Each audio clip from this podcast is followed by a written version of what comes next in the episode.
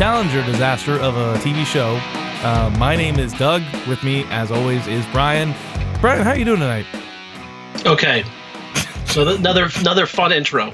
So, Just okay. yeah. You knew, uh, you know why they knew that the uh, astronauts on that um, space shuttle had dandruff, right? No, don't do it.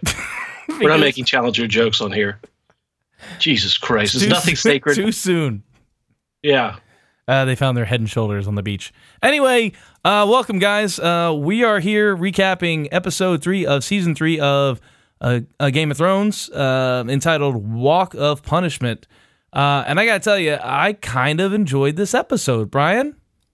I thought it was kind of a stinker. Wow! Oh, wow! Look at this yeah. de- derisive. Um, I will say that some of um, some of it was overlong and boring. Um, it was meandering, uh, but some of it was genuinely enjoyable as just TV. And I feel like they they played a little bit loose in a good way. Um, and I'll I'll point that out as we go on. Uh, why did Yeah, I- you Why did you think it was a stinker? I thought there were some interesting scenes, but I didn't think that it really moved the plot along that much. Absolutely not. Um, no, there was a lot of rapey stuff in this one. Um, Multiple.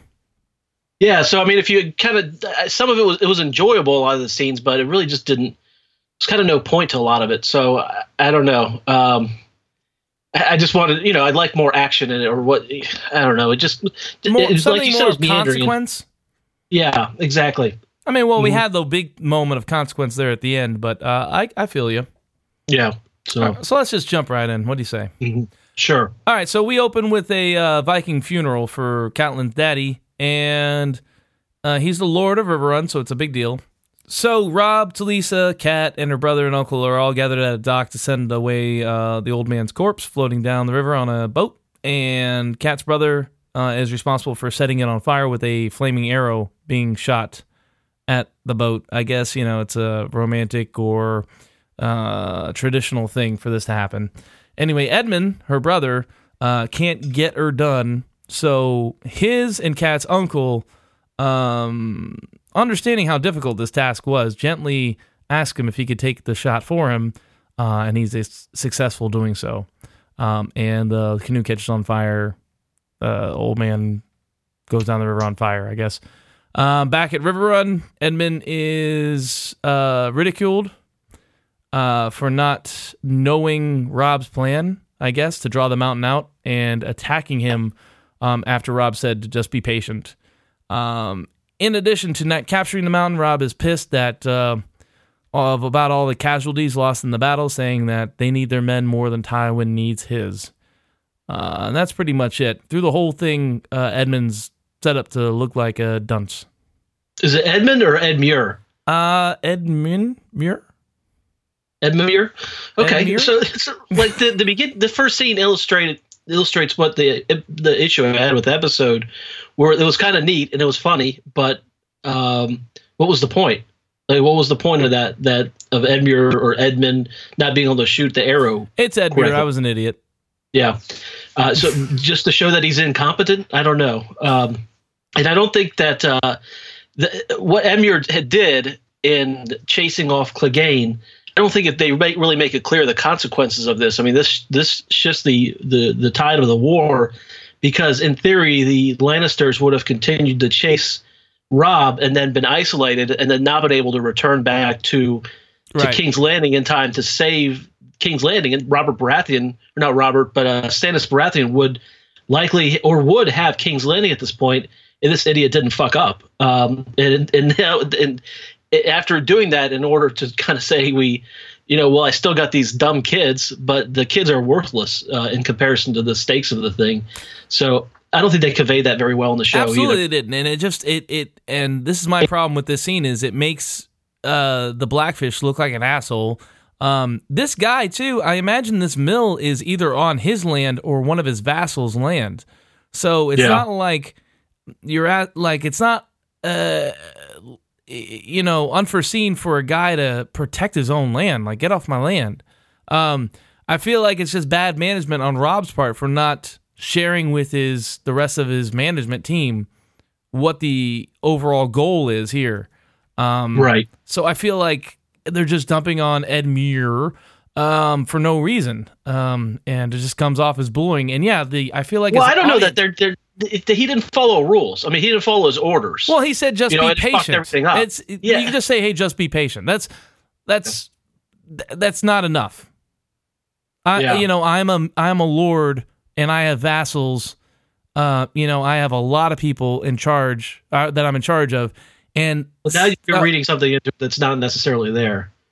Uh, I- we don't know that this, that this mill was on his land or any of that. We, I, don't- I don't know. I'm willing know. to say it's in the Riverland somewhere, and this guy is the I'm uh, Riverrun is in charge of all the Riverland, so I'm fairly confident saying that.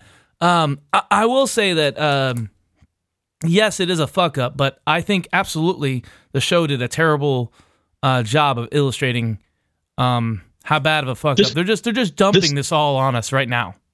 Yeah, because Rob was winning, uh, or at least recently we thought that he was in Right. good position to win, and then now all of a sudden the the war appears to be lost based on what they're saying in the scene. Right, which is ridiculous. Yeah, yeah. So next we go to a small council meeting, and these uh, awkward entrance by the small council members. They kind of uh, jockey for position to be near Tywin. See Littlefinger um, in the the after the the episode explanation. The writers put a great deal of uh, thought into apparently who sits where. So you see uh, Littlefinger go try to sit near Tywin. He's the most ambitious. Varys kind of rolls his eyes at the uh, naked ambition. And then uh, Pycelle doesn't want to get in the middle of it, be of course, because he's just trying to hang on. He's a survivor.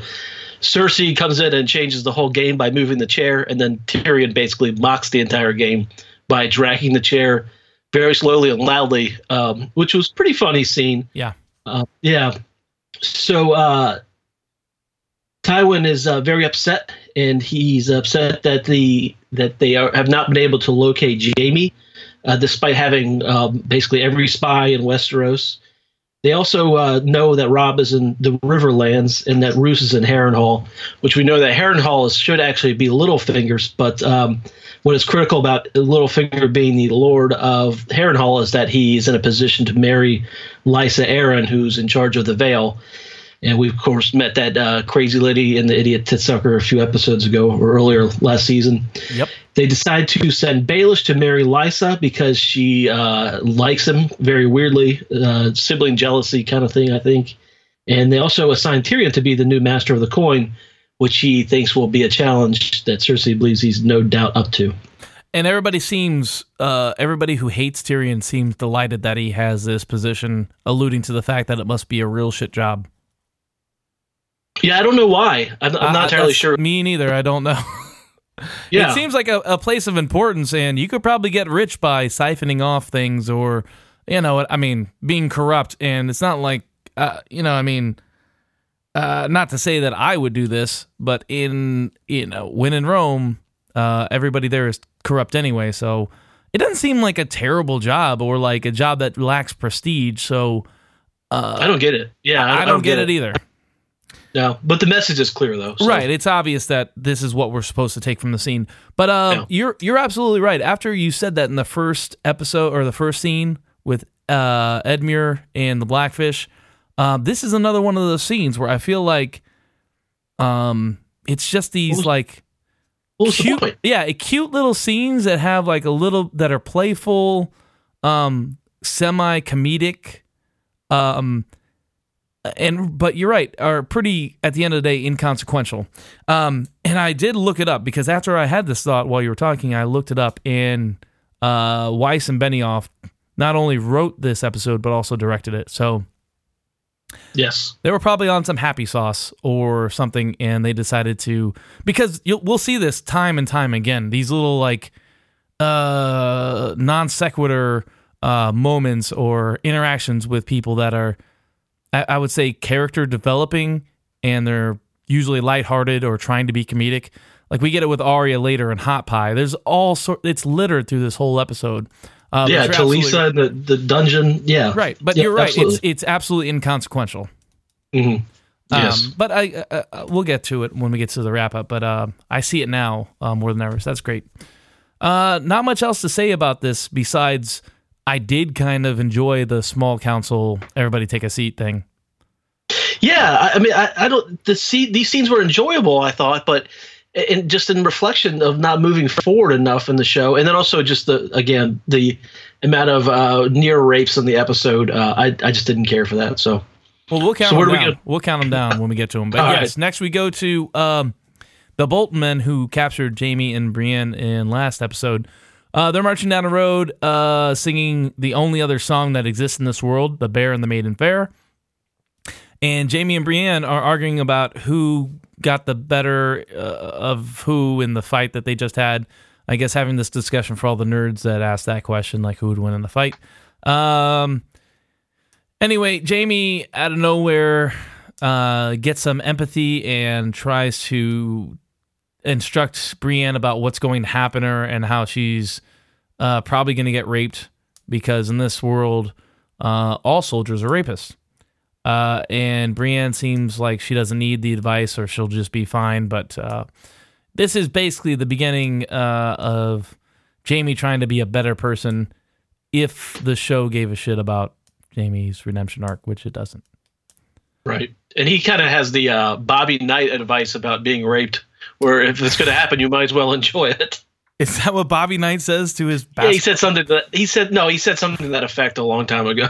Oh, was it in was it in regard to rape or was it to was it in regard no, to in regard to specifically no to rape. What? Yeah, Oh well, I'll have to look that up. But that's Yeah. that's that's disturbing. yep. I mean, I, I guess like if I'm in the middle of being, I, I don't, I don't know how that's. No, that's terrible advice. Here we go. A, a That is- 1988 interview that he gave. He said that rape victims should relax and enjoy it. Jesus fucking Christ, Yeah, that is awful. uh, yeah, but he's a good coach though. Well, if he wins you championships, I mean, Exactly. Yeah. all right. So, So- where do we go next? So next we go to Gendry, and he's helping uh, uh, Beric uh, suit up outside an inn, and apparently this is the inn where uh, the initial rift between the Lannisters and the Stark started, where uh, involved where Mycah the butcher's boy was run down. So it becomes clear to us that Arya is being held hostage by the Doctors Without Borders, and she's not happy about it. Uh, she begins to wander around the inn and sees the Hound talking trash to the Doctors Without Borders, and the Hound is put into a cart to be transported away. Um, Hot Pie emerges from the inn and says that he is going to stay, and he made a wolf loaf for Arya.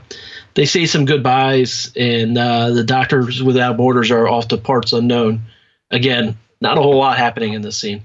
No, I mean the big, the most uh, consequential thing is that Hot Pie is leaving the group, which is inconsequential. Yes, who gives a Yeah. shit? Absolutely. Uh, Yeah. But yeah, it's another weird non sequitur with the whole wolf bread thing. Um, all show invention, all weird, um, but ultimately lighthearted and meant to be comedic. Uh, and yeah, I, I, mean it's I it's kind of enjoyed scene. it. You know what I mean? It's a several minute minute scene where the entire point is that hey, they're going to hang on to Arya now, and that's the only real like information we get as far as the larger plot. Yeah, but you got to enjoy the ride. You know, the destination. Yeah, no, I- the journey I- is the destination. Yeah, you're right. I guess, but you're uh, you, you, I, I I would normally be right, and I would normally allow uh, or concede that, or actually, it's my point, so I couldn't concede it. But anyway, I would agree with you, but you're right. It's it's a series of inconsequential scenes where Yeah. nothing really happens. So I'm starting to see your viewpoint, and I'm glad you're starting to see mine. So that's great. Uh, next, we go to uh, Catelyn and the Blackfish, basically reminiscing about uh, her dad slash his brother, um, Lord Tully. Uh, do you know what the guy's first name was? Can't remember. Yeah, well, how could I forget that? Uh, Hoster or Hoster Tully. Uh, anyway, they talk about how the Blackfish was the quote unquote black sheep of the family. Um, and that's a funny joke to call him a blackfish.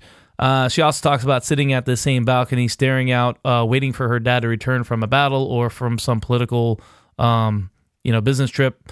Um, and then she starts to feel guilty that she wonders about her own children staring off, waiting for their mom to return, and she didn't before their uh, and disappeared. I guess is the last time, last thing we we heard because she doesn't think they're dead, which is odd. Right. Remember we talked about that last episode.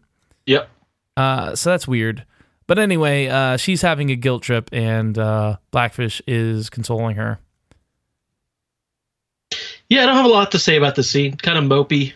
Again, right. character development uh, and all stuff we knew. And in fact, we've I think we've had scenes more or less about this all these things before. Yeah. Uh, anyway, so. I just think it's it's further uh, the the most interesting part of this scene for me is fleshing out the Blackfish, who in the book I like, and who in the show has gotten the nickname um, uh, douchefish because he's such an asshole. Um, that's not my um, nomenclature for this guy. Other people have referred to him as that because he's such a like. Uh, once again, it's the showrunners. Uh, as much as I'll applaud him for making this show kind of en- enjoyable with all these little non sequiturs, uh, their version of cool, what they think of as cool, is an asshole, uh, and that's exactly what the Blackfish is. Um, in the book, uh, the Blackfish uh, his rift with uh, his brother Hoster or Hoster um, is because he won't accept any marriage proposals that uh, his brother makes for him. Uh, and that has led some book readers to theorize that he is gay. Um, and, you know, he's a badass as well. So it's, it's kind of one of these characters that people hold up and are, you know, one of their favorite characters for that. Um, but we don't get nearly as much development here once again, uh, he's not gay, he's not straight, he's just an asshole. Uh, but somehow he's has a soft spot for Catelyn, but not her brother. well, I think her brother's a fuck up. I mean, yeah, we don't know. I know, but like you know, it's you know what he the best to be that angry in, th- in this episode. I think. You know what the best way to handle a fuck up is? Ridicule him. Exactly. I guess. Yeah. Who cares? Yeah. But yeah, not much happens here. You're absolutely right. Another scene where nothing happens. Hey, guess what happens in the next scene? nothing. So spoiler alert. By the way, there will be spoilers. Yeah. So next we go to read the man- rando Lannisters that were captured. Uh, Lisa Talisa is providing them aid. Uh, Kid asks dumb questions about whether Rob is actually a wolf and feasts on his enemies, which she jokes about. Um, so we get introduced to these random douchebags, and that's kind of the extent of this scene. Yeah, but did you notice who Martin Lannister was? No. Tommen Baratheon. Was it? Yep. Uh, but it's not actually Tommen though. It's no, not in the not in the show, but like the same actor who's playing Martin Lannister. They said, you know what, that kid did a good job. Let's invite him back next year to be a very important character. I didn't even notice that. Yeah, That's... man. Like I, I remembered. Like I, I, it wasn't in the forefront, but watching it, I was like, oh, that kid looks very. Oh, that's fucking Tommen. Oh yeah, uh-huh. somebody did yeah. mention this. Another, uh, you know, several smarter people pointed this out. I'm just regurgitating it for you guys. But um, yes, that is Tommen Lannister or Tommen Baratheon, um, playing Martin Lannister. Yeah, yeah, you're absolutely right. But yes, it's just this fun scene where it quote unquote fun where Talisa's talking just, you know, indulging these kids about their superstitions and nothing of consequence happens. Yes, absolutely. Uh, yep. So it's another one right in a row. I, I, yeah. I, can't keep track of them all. I would keep yeah. a total. We are going to keep a track of the uh, rapes, though, or the um, pending rapes uh, when we get to it. Okay, so next we go to uh, the the Beyond the Wall up north, and Mance and the Funky Bunch come across a spiral formation of horse corpses left behind by the Whites or White Walkers at the Fist of the Fourth First Men. Uh, there's no uh, human bodies, so um, uh, they deduce that all the people who died were resurrected to be part of the White Walker army as you know corpse uh, whatever soldiers Mance tells uh, Tormund to scale the wall and attack Castle Black, and also to take Jon with him because he knows their defenses. Um, and Mance says he'll send a signal when it's time to do the attack. And when Tormund asks what the signal will be, and he says, "I'm going to light the biggest fire the North has ever seen."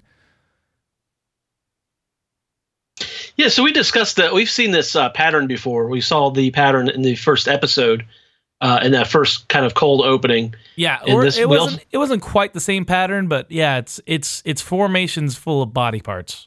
Yeah, in the circular kind of uh, radiating was, outwards. Yeah, it was a circular pattern or like a um I, I think this was the this was a spiral specifically, and the first one was almost like a um It was definitely a circle. I don't know if it was a spiral. Who cares?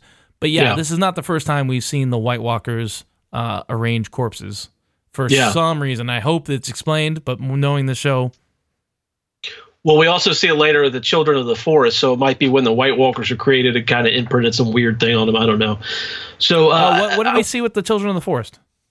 it's in one of the later episodes. Uh, it might have actually been in the episode where they turned the first uh, dude into a White Walker. Yeah, you're The pattern right, shows up. I don't Yeah. remember, but keep going. Yeah. You were going to say something.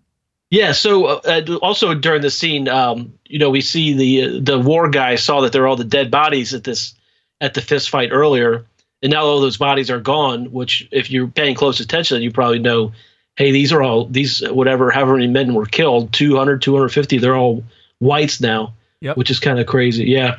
So in this uh, the the long running thing of. 20 good men. I, I don't know. Is that like an in oh, joke shit. or yeah, something? that's that's right. Is this the first time we're hearing 20 Good Men?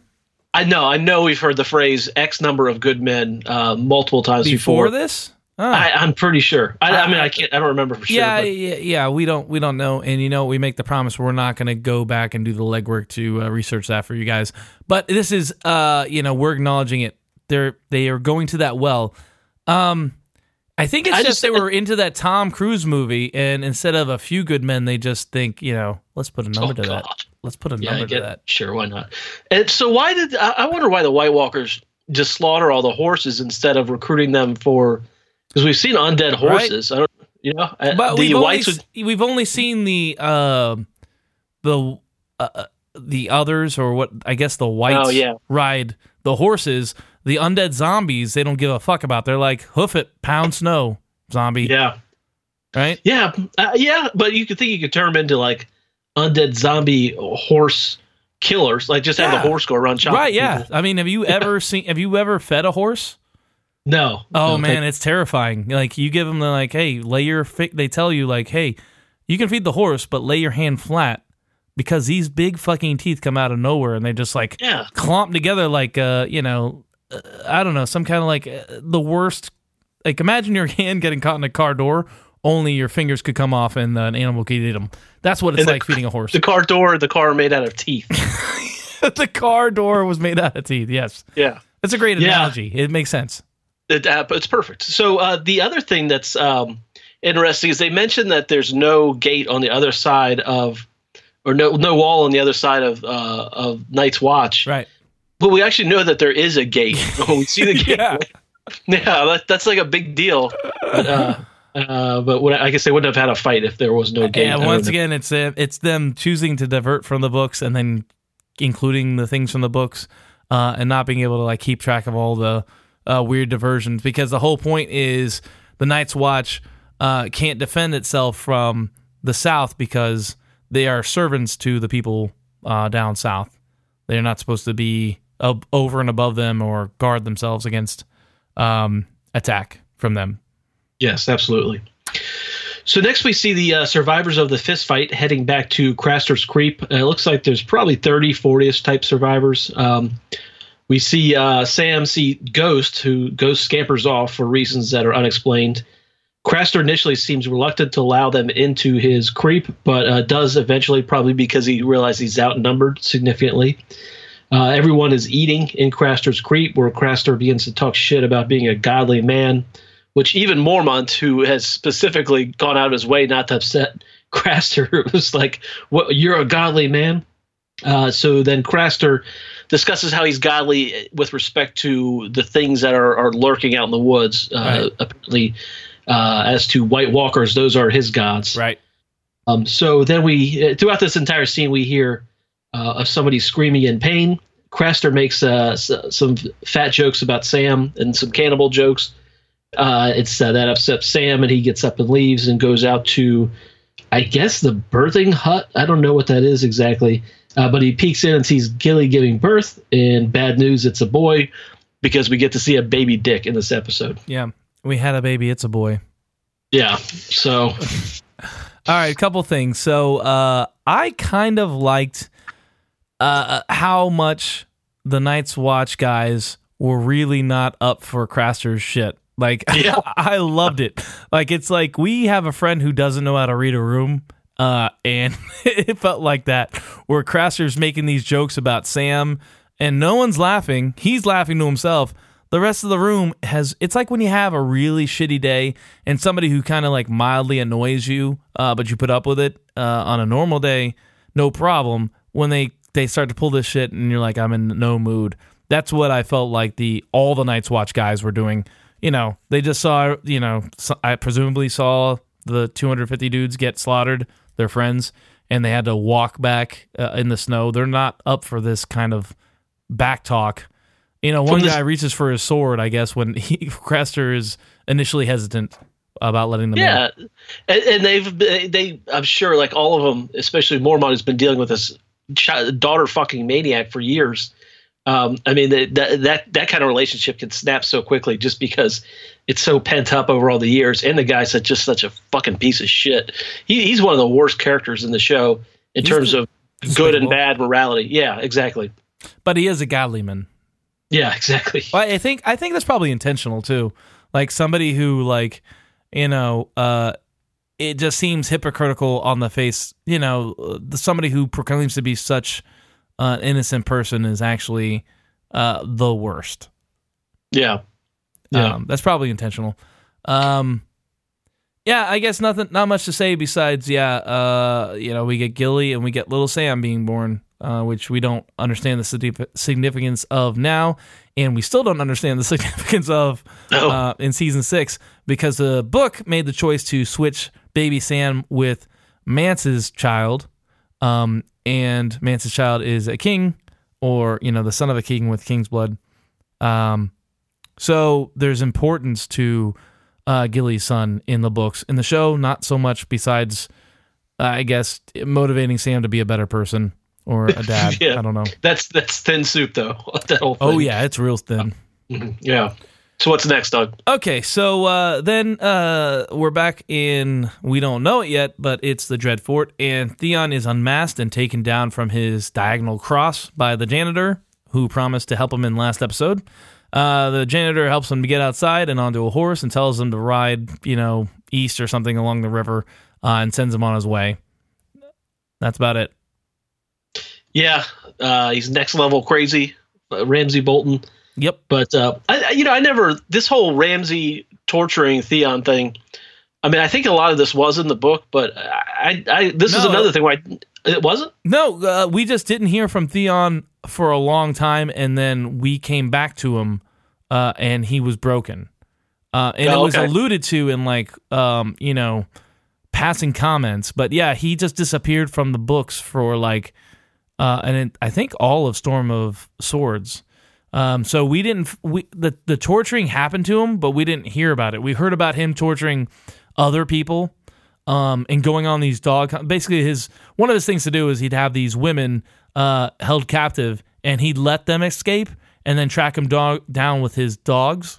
And if uh, the woman gave him good chase before the dogs ultimately ran her down and ate the, the woman, he would name one of the dogs after the girl that he chased down and murdered with uh, his dogs.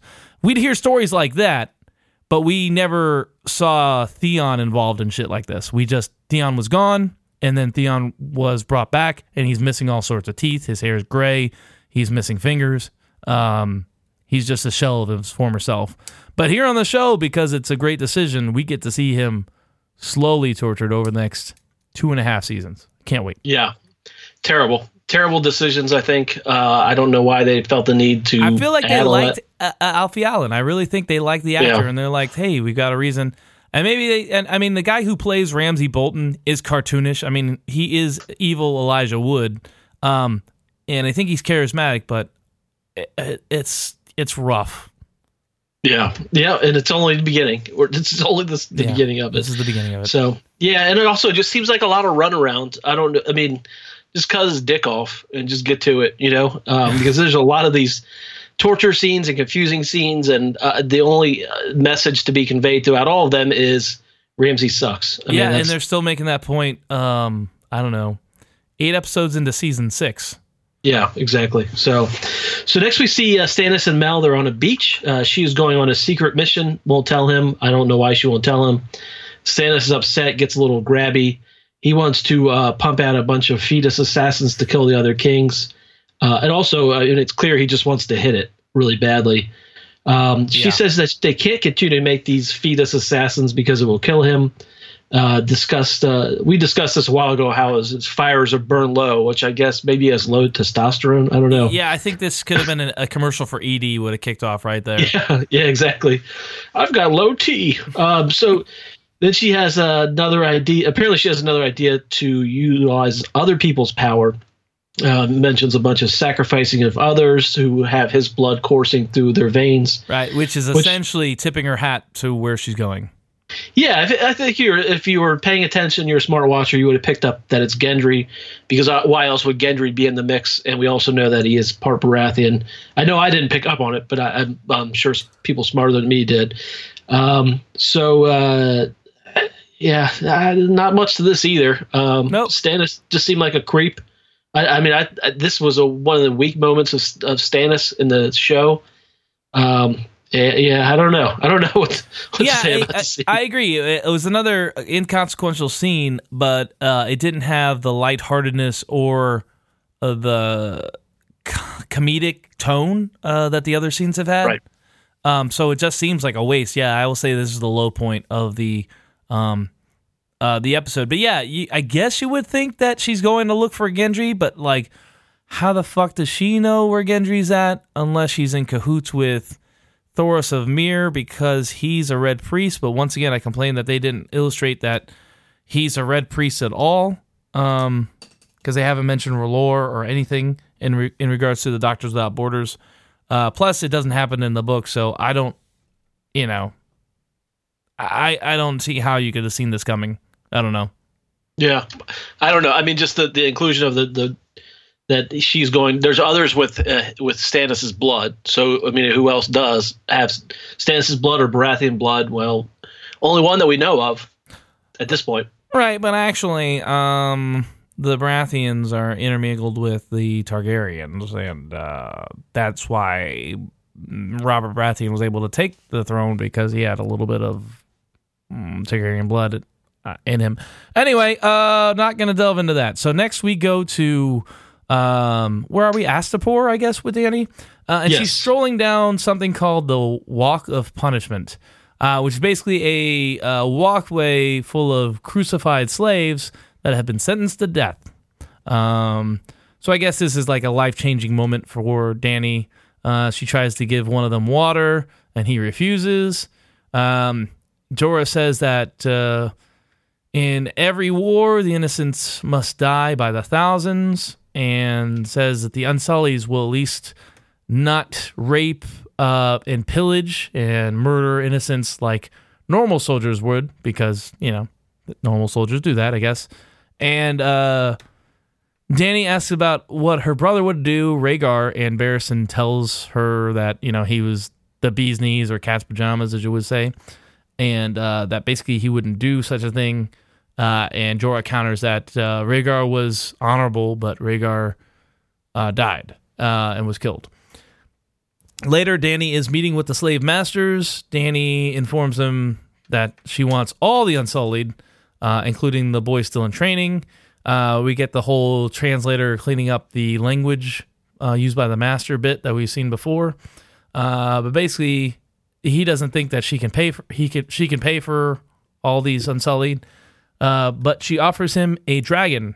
Uh, Barristan and Jorah violently object, uh, but Danny is rather firm and eventually with some wiggling she gets it uh, signs the deal. She's going to get all the unsullied in the town. Uh, and she also asks for the interpreter. Uh, basically she's asking for the interpreter. So uh, on the way back she talks to interpreter and gets her unbiased opinion about the unsullied and the masters and all that uh, basically that's it Yeah, I like how uh, how Jorah's selling point on this was. Well, the slaves they the, there might be slaves, but at least they won't rape. I mean, even that's like the best you can do. Uh, I, I don't know. I thought it was funny. And then at the Yeah. end of that that like part of the scene where Danny's oh snap, and you know like I'm the last. There's uh, there's still dragons alive or whatever the hell. Um, yeah more that kind of like Danny empowerment. I I'm important because of who I was born to. Yeah. kind of shit. Like you know, and I'm just gonna say it. These slavers are bad dudes. I don't like them. That's a strong, strong opinion to have. Yeah. Uh, I, you're right. Uh, the Jorah point almost seems like he has a point. Uh, that like you know, these are obedient. They're not people. Which once again, that's that's suspect there. Uh, Yeah. But they won't. Uh, you know, they won't go on rampages and you know just just get into like uh, bloodlust and rape and murder innocent people. Uh, they'll just do what they're told. Uh, he's got a point there, but the bigger point is, you know, he says in every war, innocents die by the thousands. Now, you would think that should be the stop right there, going, oh, well, maybe we don't have to go to war at all. But nope. the uh, it's never even considered that they wouldn't uh, go to war to take back the Seven Kingdoms. Uh, yeah, and why why why wouldn't Danny just be able to say to her troops, "You're not allowed to rape"? I, I mean, I, I, is is it that a tectonic of a shift that that she can't possibly do that as, the I guess it's in uh, like I, I I don't know like it, so we once again we don't have historical context enough or I'm not a um you know I'm not a historian this isn't real life or real history here but uh it is not uncommon for soldiers to consider part of their pay being uh stealing whatever they want looting stealing what they want and raping uh, the women. I mean, this happened. Uh, I don't know. I, I it it's happened at least documented. Uh, most recently in um, World War II with the rape of Nanking. Uh, Japanese soldiers were murdering babies, people left and right, and raping women uh, in the streets. Uh, it was well documented, uh, and I'm sure you know even our soldiers have done that to a certain extent. Um, uh, but you're right. I think she could, you know, make have some severe punishments um, instantiated. But she just doesn't have any men. Period. So she has no army. yeah, She is kind of fucked. So she needs a big army very quickly for some reason. yeah. So I don't understand why the dragons weren't in the mix from the first place. I, I didn't understand whether the uh, slave guy knew that she had these dragons, and if he didn't know that she had the dragons, which I think is what the show tries to convey. Then why did he even believe that she had dragons in the first goddamn place? Like he got yeah. so why excited. would she even was- believe him? Her. Uh, Yeah, you're right. exactly. Yeah, and so and if but if he did know, then why wasn't that the his initial negotiation? I don't Right. know. It seems kind of silly. And then he's such this great negotiator, businessman, or tough slave guy, and he wants all three, and then is just immediately okay. I'll take one. That's fine. Two. yeah, One. yeah, yeah. And then also also to give up Missandei, where it's like a token of a bargain well struck. I that phrase for whatever reason just annoyed the living shit out of me because you just made this deal and then all of a sudden she says, "Okay, but then also give me this extra slave on top of it." Um, I don't know. Something about that bothered me, but it, it's probably just me being a maniac. So I guess we don't haggle in this country. It's weird. yeah. So and but then the last thing I wanted to say about the scene was when Jorah came in to protest her offering a dragon. His creepy, Khaleesi, please. it seemed really weird. uh, uh, I don't know. I thought that he he kind of gave off a creep vibe, a little too familiar. But um, I don't know. Jorah's cool. Jor- yeah, Jordan's cool. Yeah, Uh, Jorah's cool. Uh, yeah, I, I agree with you. Um, yeah, I Khaleesi, please. she's just hanging around with these old dudes that you know. Barristan hasn't made a move yet, but you know he's looking at her side Oh eye. yeah. Oh yeah. He's like, "You will make me young again." God damn, that's sick. Yeah. All right. Okay, so uh, Next, we go to Littlefinger's whorehouse, and apparently the royal books are, are being kept there. Uh, we see the transition team to help uh, Tyrion take over as the Master of Coin, consisting of Pod, uh, Bronn, uh, and then Ros, of course. Uh, Ros is assisting while Pod gets an eyeful of her cleavage. She's uh, enjoying her time, uh, showing off the goods. Uh, there's a uh, to, the transition team exits, and Littlefinger and Tyrion kind of discuss how Tyrion owes Pod, and then Littlefinger brings up how Cersei took Ros captive, and somehow Tyrion was able to get around it, and Littlefinger thanks Tyrion for it, but it asks Tyrion what happened, and Tyrion is not entirely sure. I think we discussed the necklace kind of tied the thing together, but yeah, uh, not clear at all. Tyrion asks for advice as to how to be the master of coin. Littlefinger makes a short joke and then basically says, "You just have to cook the books." Um, so there's then a little walk and talk between Bronn, who does not think reading is fundamental, which is disappointing. Uh, Tyrion then takes Pod to have intercourse with several experienced sex workers, and, uh, and the scene kind of ends with "Brace yourself, lad, vagina's coming." Uh, Awful. I kind of I condensed it down quite a bit, but um, yeah, I mean, there's Yeah. not much to, to say here. yeah, exactly. So next we go to uh, Tyrion examining the ledgers. He has discovered that Littlefinger has apparently been enrunning uh, King's Landing for quite some time, and specifically borrowing money from uh, both the Lannisters as well as the Iron Bank, which uh, we'll get to this in a second. I'm not entirely sure how this works. So the crown owes millions to Littlefinger and tens of millions to the Iron Bank. Um, it- there are some con- they just kind of some inconsequential back and forth between Tyrion and Bronn about how lending works. Um, not sure what, and then in terms of the actual loans themselves, Tyrion doesn't really explain what the consequences of being in arrears to the Lannisters are, but he does say that the Iron Bank will fund armies to come and take back money from uh, from the from the Lannisters if they do not pay, or at least the kingdom. Pod returns after getting his dick wet, and apparently uh, he's so good at sex that the prostitutes turn down his money. And Bronn and Tyrion are very intrigued and interrogate him in a really cool bro moment. Yeah, I mean, is there anything cooler than like having sex with whores and or prostitute sex workers and them saying, "Nah, keep it. You must be you must be good as shit." Yeah, This is dumb, overlong. I, I mean, I guess parts of it were amusing, but it just went on forever. Um, I will say the Iron Bank thing is interesting. Uh, and this is exactly what you said about the Iron Bank will fund armies to take you down. This is exactly what they're doing in the book right now with Stannis. Uh, You know, in the show, Stannis is quote unquote dead and gone. Uh, but the um, the Iron Bank has funded the Stannis campaign because the Lannisters are defaulting on their loans. So I feel like it's more consequential. Uh, maybe it'll come back in the show. I don't know. I don't know how or when. Yeah, that also seems like a terrible uh, strategy in recovering your money because if you have to send pay another army to go after that. Yeah, that you're person- sending good money after bad, right? exactly yeah why, why why wouldn't the money already be gone well i mean it's not like they're pocketing it Yeah. and then so now that the lannisters have the throne i don't understand how the throne could owe itself money i mean i guess the finances of the two theoretically should be kept separate but i don't know how that actually would trust. be You know, when you get into power, you you hold things in a blind trust. And like, I'm not gonna manila cook the book so that I make money off of this deal. yeah That's preposterous. Uh, yeah But yeah, uh, it is confusing. Like you know, the crown owes money, and Lannisters owe money to the crown. So, do the Lannisters owe money to uh, the Iron Bank? Who knows? I Um, don't know yeah, it's all it's all sticky. It's just it's just letting you know that you know it's just more lies and deception. I think that's the Right. big picture thing here. Uh, yeah, and the big picture thing is Pod's got a huge dick. and why isn't uh, littlefinger in more trouble if this is the way he's been operating this thing i mean if He's, just like, hey, this is what I did. No big deal. You know, you, yeah, you I just keep borrowing money from people who send armies after me.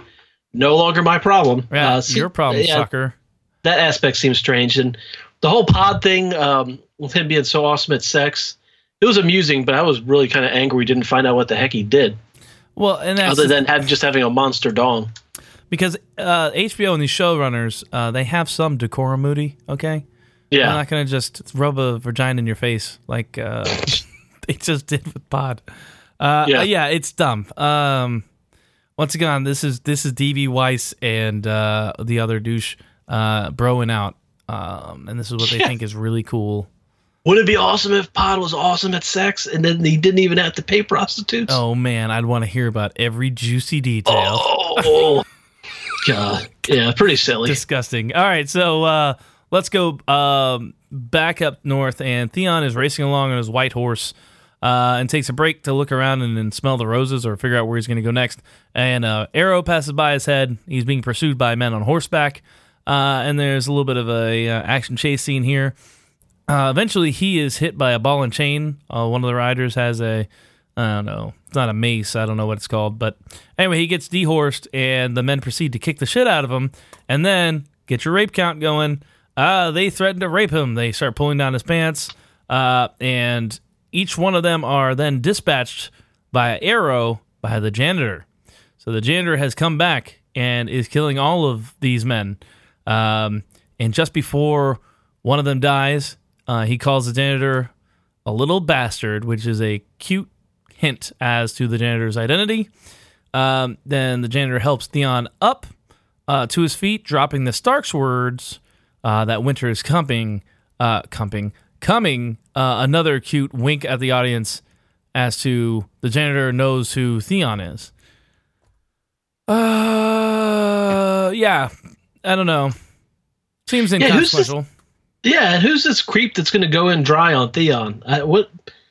Going dry. I mean, he, uh, you know, let's- Yeah, he- we don't. We're not taking that. You know, I don't want to get into it, but uh, yeah, okay, yeah. But then who? Are these Ramsay's soldiers? yeah, So he's just killing his own soldiers in the name of screwing with they're playthings. Yes, exactly. Yeah. Okay. Well, I mean, I guess that does portray him as even more of a maniac, but um, it still seems odd. Um, so, especially in the like the the framework of, you know, for these people to be loyal to him. Well, I guess he's operating his kingdom out of fear instead out of instead of out of loyalty. I guess. You know what I mean? Because because why would anyone be a soldier for him if there's a possibility of him hunting that person down all in the name of just playing stupid mind games with Uh, a there's prisoner? no one to report it, so there's probably just rumors, and it's all unfounded. You know, Yeah, it's I speculation. guess that makes but- sense. yeah. But, yeah, it's Okay. it's a little crazy. Yeah. So next we go to Locke's camp, and Locke's men are dragging Brienne off to rape her. Number two. Uh, thankfully, Jaime steps in and tells Locke that Brienne's father is loaded. Every sapphire in Westeros is from Tarth. Um, so he, Jaime says that there's probably a big ransom for her, particularly if she is unraped. Uh, Locke calls off the rape. Uh, so then Jaime thinks he has Locke in his uh, kind of in his back pocket. Starts to tell Locke about his book learning and his fancy words. Uh, Jaime attempts to pay Locke to release him, offers to make Locke and his children, and his children's children, and so on and so forth rich men, and that the North has no chance at winning the battle. So Jaime thinks he's got Locke on his side, requests to be unchained, which Locke does, and kind of mockingly takes him to a stump where he initially is offering a, uh, I think, a chicken chicken dinner. Yeah, on a But table. uh, yep. So, but eventually Locke uh, talks a bunch of shit and then chops off Jaime's hand. Um, and then the Bear and the Maiden Fair, as covered by the Hold Steady, begins to play.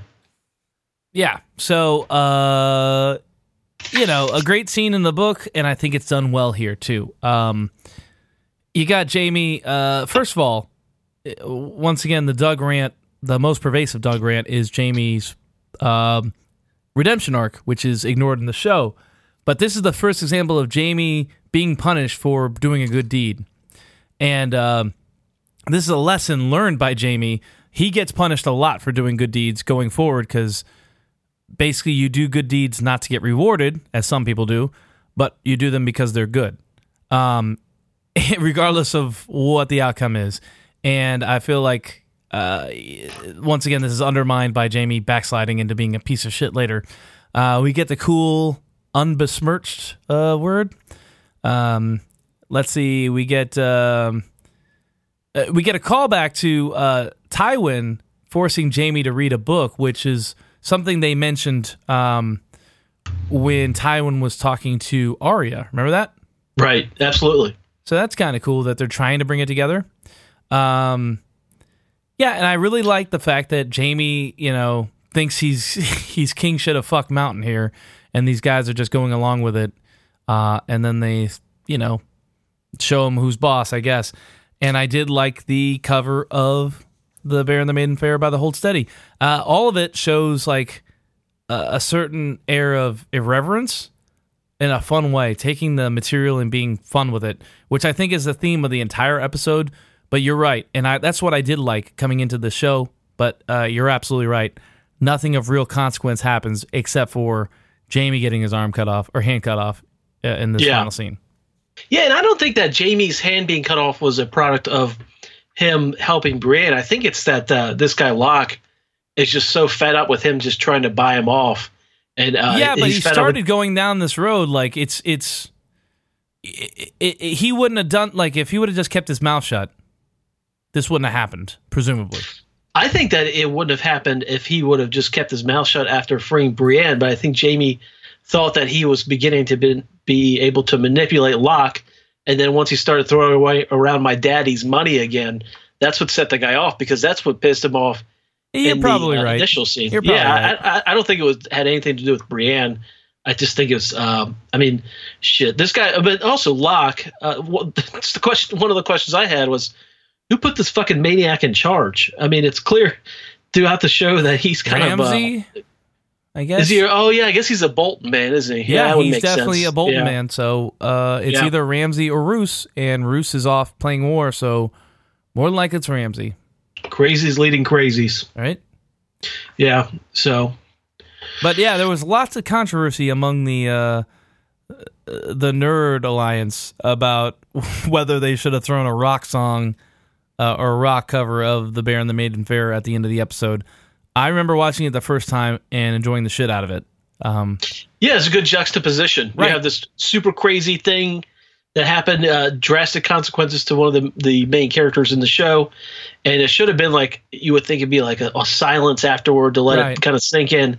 Instead, it just launches into a uh, modern song, you know, yeah, or at least it, the modern it, version of it the song. seemed like a big fuck you to the audience, kind of. Yeah. Um, and I kind of liked it. It seemed like a punk rock thing to do. Um, I, I don't know. I really liked the way they did this. Uh, so we shit on D and D a lot, um, and for good reason. Uh, they are probably uh, monsters in real life, just terrible human beings. I'll go on record saying it. I, I will not join you in that, friend. Uh, yeah, just in case uh, we meet them one day. But um, uh, yeah, uh, they did a good job. Uh, at least in this one thing, you're taking some chances here. Um, so I'll tip my hat to them.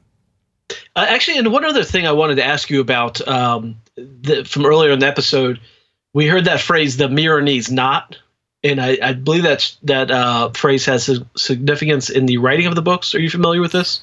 Yeah, the Meereenese knot is what um, George Martin referred to casually about getting uh, Danny out of Meereen.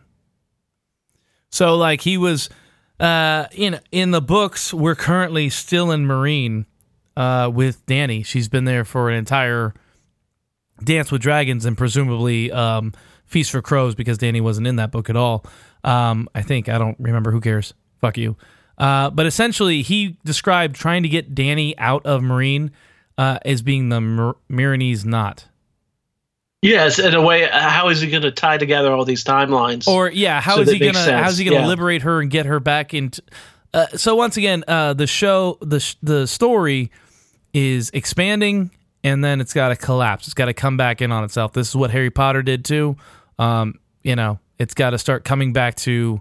Uh, you know, Danny's got to come to Westeros, basically right? uh, Yeah. where where it all began, or like you know, it's got to come down to a uh, finite moment um, or conflict. So uh, that's what it's referred to in reference to. I like how it's a sexual act here. I guess Yeah. it's like a little Yeah. wink to the audience. Hmm So I thought that was interesting detail. Uh, Interesting. a fun nod to the uh, book reading, or at least not even the book reading. The people who follow it so closely that they know what George Martin refers to as uh, plot difficulties as. So, which I did, which is sad.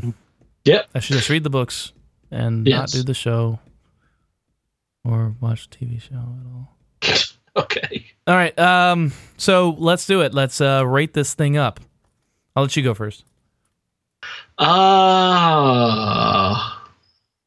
I'm just running out of food rating systems. I mean, there's a lot of food out there, but I'm just I'm running out of it. How about an oatmeal cream pie? That sounds pretty good.